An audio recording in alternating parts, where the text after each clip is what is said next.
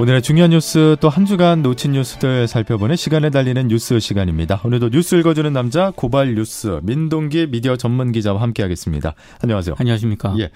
첫 소식으로 어, 황교안 자유한국당 대표 이야기를 안 해볼 수가 없을 것 같은데 오늘 가장 뭐 댓글이 많이 달린 뉴스 중에 하나였는데 대학생들 앞에서 특강을 했는데 이게 계속 논란이 확산되고 있습니다. 네, 어제 그 서울 숙명여대에서 학생들을 대상으로 특강을 했거든요. 아, 이 특강에서 황교안 대표가 이런 얘기를 했습니다. 내가 아는 청년은 학점이 3점도 안 되고 토익은 800점 정도 되고 다른 스펙이 없다. 졸업해서 회사 원서를 15군데 정도 냈는데 10군데에서는 떨어졌고 서류를 통과한 나머지 5군데는 아주 큰 기업들인데도 다 최종 합격이 됐다. 이렇게 얘기를 했습니다. 예. 그 황교안 대표가 소개한 청년이 바로 자신의 아들이었는데요. 스펙은 뛰어나지 않지만 대기업에 취업한 사실을 성공 사례처럼 얘기를 한 겁니다. 예. 이게 어떻게 보면은 어 뭐 일종의 미담 사례로도 볼 수가 있는데 지금 왜 이렇게 논란이 확산되는 거라고 생각하세요? 황교안 대표 아들과 관련해서는 이미 특혜 채용 의혹이 불거진 적이 있기 때문인데요. 예. 지난 3월 다들 기억하시겠지만 KT 채용 비리 의혹이 한참 불거졌었거든요. 이때 황교안 대표 아들을 향한 의혹도 제기가 됐습니다. 당시 KT 세노조가 황교안 자유한국당 대표가 법무부 장관이던 시절 그의 아들이 KT 법무실에서 근무했다라고 주장을 하면서 예. 채용 비리 전반에 대해서 전방위적인 수사를 요구를 했습니다. 물론 황교안 대표 쪽에서는 말도 안 되는 소리다. 당당하게 KT에 실력으로 들어갔고 아무 문제가 없다. 이렇게 반박을 하긴 했습니다만 예. KT 세노조 쪽에서는 지금까지도 특혜 채용 비리 의혹을 제기하고 있는 상황입니다. 그러니까 어떻게 보면은 특 강에서 한 이 발언 때문에 오히려 수면 아래에 있던 특혜 채용 의혹을 다시 불러일으킨 거예요. 그렇습니다. KT 세노조가 그래서 어제 또 성명을 냈거든요. 황교안 대표가 법무부 장관 시절에 그 자신의 아들이 법무팀, KT 법무팀에 배치된 배경이 명확히 밝혀져야 한다라고 주장을 했습니다. 예. 그러니까 KT 세노조는 황교안 대표 아들이 2012년도에 KT 신입사원으로 입사를 해서 1년 만에 법무실로 배치가 됐는데 어떻게 마케팅 직군으로 입사한 그가 법무실로 그것도 입사 2년 차에 발령이 날 수 있었는지를 명백히 밝혀야 한다라고 주장을 했습니다. 예. 당시에는 그 KT 이석채 회장이 배임 등의 혐의로 검찰 조사를 받던 시점이었거든요. 그러니까 아버지가 법무부 장관이잖아요. 그렇죠. 그 당시 그러니까 수사를 하는 쪽에 있었고 아들은 수사를 받는 기업의 법무실에 있는 상당히 이상한 구도가 만들어졌는데 이걸 명확히 밝혀야 한다는 게 KT 세노조 주장입니다. 예. 그리고 황교안 대표의 아들의 그 미담을 이야기할 때 학점이 3점도 안 되고 토익은 800점 정도라고 했었는데 이것도 거짓말이었죠.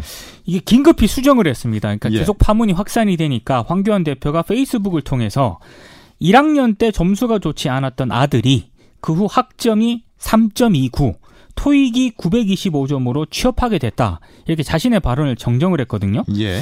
근데 이제 거짓말 논란이 좀 제기가 됐습니다. 왜냐하면 결과적으로 숙명여대 학생들 앞에서 제1야당 대표가 스펙이 없어도 본인이 잘만 하면 대기업에 취업할 수 있다 이렇게 얘기를 했는데 알고 봤더니 스펙이 나름 좋았다는 그런 얘기거든요. 그렇죠. 그래서 거짓말 논란이 제기가 되면서 청년들 가슴에 두 번이나 못질을 하고 있다라는 그런 비판이 제기가 됐는데요. 예. 일각에서는 특혜 채용 의혹이 제기된 아들의 대기업 취업을 대학생들 앞에서 성공 사례로 든 것 자체가 좀 공감 능력이 떨어지는 것 아니냐 이런 비판이 나오고 있습니다. 네. 지난 금요일을 어, 끝으로 많은 대학들이 이제 방학에 들어갔는데 네. 우리 학생들이 어떤 기분일지 글쎄요. 어, 좀 여러 가지 만감이 교차할 것 같은데 알겠습니다. 그리고 이번 주 그 문재인 정부의 두 번째 검찰총장 후보자로 윤석열 서울중앙지검장이 지명이 됐습니다. 인사청문회를 앞두고 있는데요. 주요 쟁점은 재산 문제, 검, 검경 수사권 조정, 적폐 수사 이렇게 압축되는 그런 양상입니다. 예. 재산 문제 같은 경우에는 그 윤 후보자 본인보다 배우자 재산 문제에 좀 초점이 맞춰질 것으로 보입니다. 그 윤 후보자가 어, 재산을 66억 7천 73만 7천 원을 신고를 했거든요. 예. 근데 본인 재산은 2억이 조금 넘는 수준인데 나머지 63억 정도는 다 배우자 재산입니다. 그래서 재산 형성 과정에 대한 질문이 제기될 것으로 예상이 되고 있습니다. 예. 검경 수사권 조정 문제에 대해서 윤 후보자가 어떤 입장을 밝힐지도 주목이 되는 부분이잖아요. 사실 이 윤석열 후보자 같은 경우에는 검경 수사권 조정안에 대한 입장을 공식적으로 아직 내비친 적은 한 번도 없습니다. 예. 아, 지금 수사권 조정 문제 때문에 검찰 내부 반발이 이어지고 있는 그런 상황이기 때문에 그렇죠. 예, 윤 후보자가 어떤 입장을 내놓느냐가 굉장히 중요할 수밖에 없는데요. 청와대가 윤석열 후보자에 대한 인사청문 요청 안에서 검찰 개혁과 조직 쇄신 과제를 완수할 것으로 기대한다. 이렇게 언급한 대목이 있거든요. 근데 지금 검찰 내부 상황을 보면 수사권 조정에 반대 입장을 밝히면서 반발이 좀 만만치가 않기 때문에 예. 청문회에서 이 문제와 관련해서 윤석열 후보가 굉장히 집중적인 질의를 받을 것으로 예상이 되고 있습니다. 예. 그리고 문재인 정부 들어서 가장 어, 힘을 싣고 있는 부분 중에 하나가 적폐 청산인데 적폐 수사 이거 어떻게 될까요? 사실 청와대가 검찰총장 후보자로 윤 후보자를 지명한 것이 적폐 수사를 계속 이어가라라는 의미가 있다고 봐야 되거든요. 근데 실제 검찰총장에 임명이 되면 이 같은 기조는 강화가 될 것으로 보입니다. 예. 문제는 자유한국당인데요. 적폐 수사를 정치 보복으로 계속 판단을 하고 있다는 점입니다. 예. 그러니까 무슨 얘기냐면 이번 청문회에서 윤석열 후보자와 자유한국당과의 이 적폐 수사를 둘러싼 대립은 좀 불가피하게 될 것 같습니다. 예. 그리고 일반 국민들 입장에서 좀 이해가 안 가는 부분 중에 하나가 바로 그 검찰 내부의 문화인데 기수 문화가 있잖아요. 네. 이게 기수 파괴되면서 뭐 대규모 물갈이가 된다 이런 전망들이 나오는데 이건 또 뭘까요? 이게 검찰총장이 몇 기수가 되느냐에 따라서 그 흔히 말하는 선배 기수들이 다 옷을 벗는 문화가 관행처럼 있었거든요. 예. 이번에도 윤석열 후보자가 사법연수원 23기입니다. 근데 같이 이제 총장 후보로 경합한 다른 후보들이 주로 19기에서 20기입니다. 그러니까 예. 윤석열 후보자보다는 선배거든요. 그러니까 이제 19기, 20기, 21기, 22기가 줄줄이 사퇴를 해야 되는 것 아니냐. 그래서 대규모 물갈이가 예상된다. 이런 보도를 언론들이 많이 하고 있는데요. 예, 예. 근데 지금 검찰 개혁 가운데 하나로 지목돼 온 것 중에 하나가 검찰의 기수문화입니다. 그렇죠. 예. 이걸 파괴해야 된다라는 그런 지적이 끊임없이 제기가 돼 왔었는데 언론이 이런 기수 문화를 당연시 여기는 보도를 하는 것 자체가 조금은 온당치 않아 보이고요. 박상기 법무부 장관도 아예 공개적으로 윤 후보자 지명이 선배들은 옷을 벗으라는 얘기가 아니다라고 얘기를 했는데 예. 실제로 물갈이가 이어질지 여부는 상황을 조금 지켜봐야 할 것 같습니다. 예. 자, 윤석열 후보자와 관련한 문제뿐만 아니라 이번 주 또 이슈가 되고 있는 거 하나 더 짚어본다면은 북한 주민 4명이 탄 소형 목선 한 척이 우리 사회를 지금 뒤흔들고 있어요. 지금도 저는 이게 좀 제대로 이해가 안 되는 사건인데요. 예, 예. 북한의 목선이 우리 군의 삼중 감시망을 뚫어가지고요. 예. 삼척항에 접안을 했고 심지어 선원이 내려서 남쪽 주민과 스스럼 없이 접촉했다는 사실이 드러났습니다. 이게 목선이라는 게 나무로 만든 작은 배인데 네. 잠수함이 아닌 거잖아요. 아, 그렇죠. 예. 그러니까 이 사건 자체가 굉장히 충격을 주는 그런 사건인데요. 우리 군 당국은 경계작전 실패를 자인하고 대응책 마련에 나섰지만 이번 사건과 관련해서 축소 은폐 의혹까지 번지면서 논란은 계속 가라앉지 않고 있는 그런 상황입니다. 그러니까 해경이요 처음에 주민 신고를 접수한 직후에 해당 내용을 이제 군 당국에 전파를 했다는 거잖아요. 지난 15일 정확하게 7시 9분에 전파를 했습니다. 예. 어떤 내용이냐면 북한 어선으로 추정되는 이 목선 이게 삼척항 부근에서 발견이 됐다. 그리고 선원들이 북한에서 왔다고 얘기를 하고 있다. 이런 내용을 어, 이제 해경이 확인을 하고요. 당시 청와대 국정상황실, 총리실, 국정원, 통일부, 합동참모본부 등에 이제 다 전파를 했다는 겁니다. 근데 군이 이틀 뒤인 지난 17일 선박 발견 지점을 삼척항 방파제가 아니라 예. 삼척항 인근으로 발표를 해서 또 논란이 제기가 되고 있고요. 예. 이 외에도 기관 고장으로 배가 표류에 떠내려왔다는 당초 군 당국 설명과는 달리 배가 자체 동력으로 기동을 하면서 삼척항에 도착한 것으로 확인이 되지 않았습니다. 정확하게 입항을 한 거죠. 와서 이제 내려서 휴대폰 빌려달라고까지 예. 얘기를 한 게 다 확인이 됐거든요. 그러니까 군이 애초부터 북한 선박 지점을 정확하게 방파제로 알고 있었는데도 불구하고 굳이 삼척항 인근이라고 다르게 발표한 이유가 뭐냐?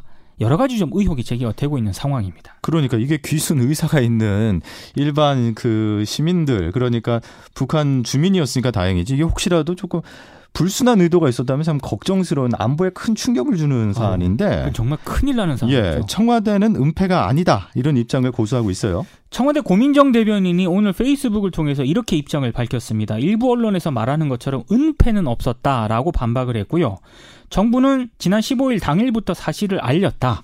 15일 아, 오후 2시 해경이 기자들에게 북한 어선이 조업 중 기관 고장으로 표류하다가 자체 수리해서 삼척항으로 옴으로써 발견이 됐다라는 문자를 공지했다라고 강조를 했고요. 예. 국방부 발표에 삼척항 인근이라고 표현이 들어간 것에 대해서는 군에서 대북 보안상 통상적으로 사용하는 용어다라고 반박을 했는데요. 이미 공개된 장소를 은폐하려는 의도가 전혀 없었다는 점을 다시 확인드린다라고 밝히긴 했습니다만 예. 여전히 남는 의문점은 여전히 좀 있는 것 같습니다. 그러니까 그 의문점 우리 국민들이 불안해하지 않도록 모두가 다 정확하게 밝혀져야 될 것 같고 어, 정확하게 밝혀져야 될 게 사실 하나 더 있습니다. 네. 지금 인천 주민들 많이 걱정하셨을 것 같은데 붉은 수돗물 사태 말이죠. 일파만파예요. 그 정수장에서 가정까지 물을 공급하는 관로를 바꿔주는 수계 전환 과정이라는 게 있거든요. 예. 근데 이 과정에서 작업 기준 등을 지키지 않은 사실상 인재로 확인이 됐습니다. 그렇죠. 물의 방향을 바꿀 때 수도, 수도관 내부에 녹물, 물때가 나오지 않도록 물의 흐름을 제어하는 제수 밸브라는 게 있는데요. 이걸 서서히 작동시켜야 하는데 이걸 지키지 않은 것으로 확인이 된 겁니다. 그리고 물의 탁한 정도를 알려주는 탁도계가 이상 작동을 했지만 확인하지 않은 것으로 나타났는데요. 예. 환경부 중간 조사 결과 확인된 내용인데 환경부는 다른 지자체에 대한 점검과 매뉴얼을 안 지켰을 때 처벌 여부 등을 포함해서 감사원 감사도 요청할 방침이라고 밝혔는데 일부 예. 주민들은 집단 소송까지 준비를 하고 있습니다. 그러니까요. 이게 20일 정도 진행이 됐기 때문에 참 불편한데 인천에 이어서 서울에서도 붉은 수돗물이 나와서 깜짝 놀랐었죠. 영등포군 물레동 일대인데요. 예. 붉은 수돗물 민원이 제기가 됐습니다. 어, 서울시 상수도 사업본부에 따르면 물레동 4가에서 6가 일대 아파트 1314세대에 식수 이용 중단 권고가 내려졌는데요. 아, 물레동 일대 수돗물은 식수 음용 기준에는 부합을 하지만 만일에 대비해서 주민들에게 아리수 생수를 지금 공급을 하고 있습니다. 서울시는 이 지역 한 초등학교에는 수돗물 식수 사용 금지를 권고한 상황입니다. 그러니까 다행스럽게도 뭐 물레동 수돗물이 이제 다시 기준치 이하로 맑아졌다는 소식이 있긴 하지만 네. 걱정이죠. 원인이 아직 파악이 안 됐죠. 정확하게는 파악이 안 되고 있습니다. 일단 노후 배수관이 원인으로 지목이 되고 있긴 한데요. 일단 서울시 쪽에서는 면밀한 검토를 통해 원인을 명확히 밝혀 나갈 계획이라고 밝혔습니다. 예. 박원순 서울시장도 물레동 아파트 단지를 방문을 해서 상황을 점검을 했는데요. 예비비를 동원해서라도 노후 관로에 대해서 조치를 하겠다는 입장입니다. 그런데 뭐 업체 선정하고 교체 작업하는데 좀 일정한 시간이 걸리지 않겠습니까? 그렇겠지요. 예, 그래서 자칫 사태가 장기화될 가능성이 정도 있는데 예. 일단 수질이 조금은 개선이 됐기 때문에 상황을 좀 봐야 될 것 같습니다. 맞습니다. 먹는 물과 관련이 되어 있기 때문에 이게 어, 국민들 시민들의 건강과 또 밀접한 관련이 있습니다. 그렇습니다. 예, 더 꼼꼼하게 대책 점검이 돼야 될 것 같고 마지막으로 소식 하나만 더 보고 마무리를 하죠. 요즘 그 고속도로 휴게소마다 이용객들이 분리 배출은 물론이고 몰래 버리고 가는 각종 쓰레기 때문에 몸살을 앓고 있다고 하는데요. 예, 예. 어, 쓰레기가 갈수록 늘어나는 것도 문제지만 분리 배출이 거의 이루어지지 않고 있는 것이 더 큰 문제라고 합니다. 예. 그러니까 여주 휴게소 같은 경우에는요 버려지는 쓰레기가 상상을 초월하고 있다고 하는데요. 냉장고 예, 버리고 간다고 합니다. 아, 휴게소에 휴게소에 냉장고를, 냉장고를 버린다고? 버리고 가고요. 예. 소파, 이불, 어떤 사람은 쉰 김치, 심지어 집에서 나온 음식 쓰레기를 통째로 몰래 버리고 가는 사람들도 많다고 합니다. 아, 휴게소는 그냥 잠시 뭐 출출할 때 예, 음식을 먹든가 아니면 잠시 쉬어가는 곳인데 이게 쓰레기 버리는 곳으로 바뀌었네요. 이 상황이 좀 심각한 게요. 쓰레기 불법 투기가 너무 심해지다 보니까 일부 휴게소 같은 경우에는 현수막을 내걸었어요. 예. 여기는 쓰레기 버리는 곳이 아니다. 현수막을 내걸고 일부 휴게소는 CCTV까지 설치를 했거든요. 근데 몰래 쓰레기를 버리는 것을 휴게소 직원들이 적발을 하는 경우가 종종 있다고 하거든요. 예, 예. 근데 적발을 한다고 하더라도 여기서 버리시면 안 된다라고 주의를 하는 것 외에는 특별히 할 게 없다는 얘기가 있습니다. 이게 예. 왜냐하면 불법 투기를 할 경우에 휴게소 직원들은 단속할 권한이 없습니다. 그렇죠. 예. 그러다 보니까 휴게소 직원들이 차라리 우리들에게 단속할 권한을 달라 이런 하소연까지 하고 있는 그런 상황인데요. 예, 예. 다시 한번 말씀드리지만 이제 여름 휴가 시작되지 않겠습니까? 그렇죠. 7월부터는 쓰레기 더 많이 버릴 것 같거든요. 휴게소는 쓰레기 버리는 곳이 아닙니다. 예, 예. 우리의 성숙한 시민 의식이 필요할 때가 아닌가 생각하면서 어, 좀 깜짝 놀랐습니다. 자, 여기까지 고발 뉴스 민동기 기자와 함께했고요. 오늘 소식 잘 들었습니다. 고맙습니다. 고맙습니다.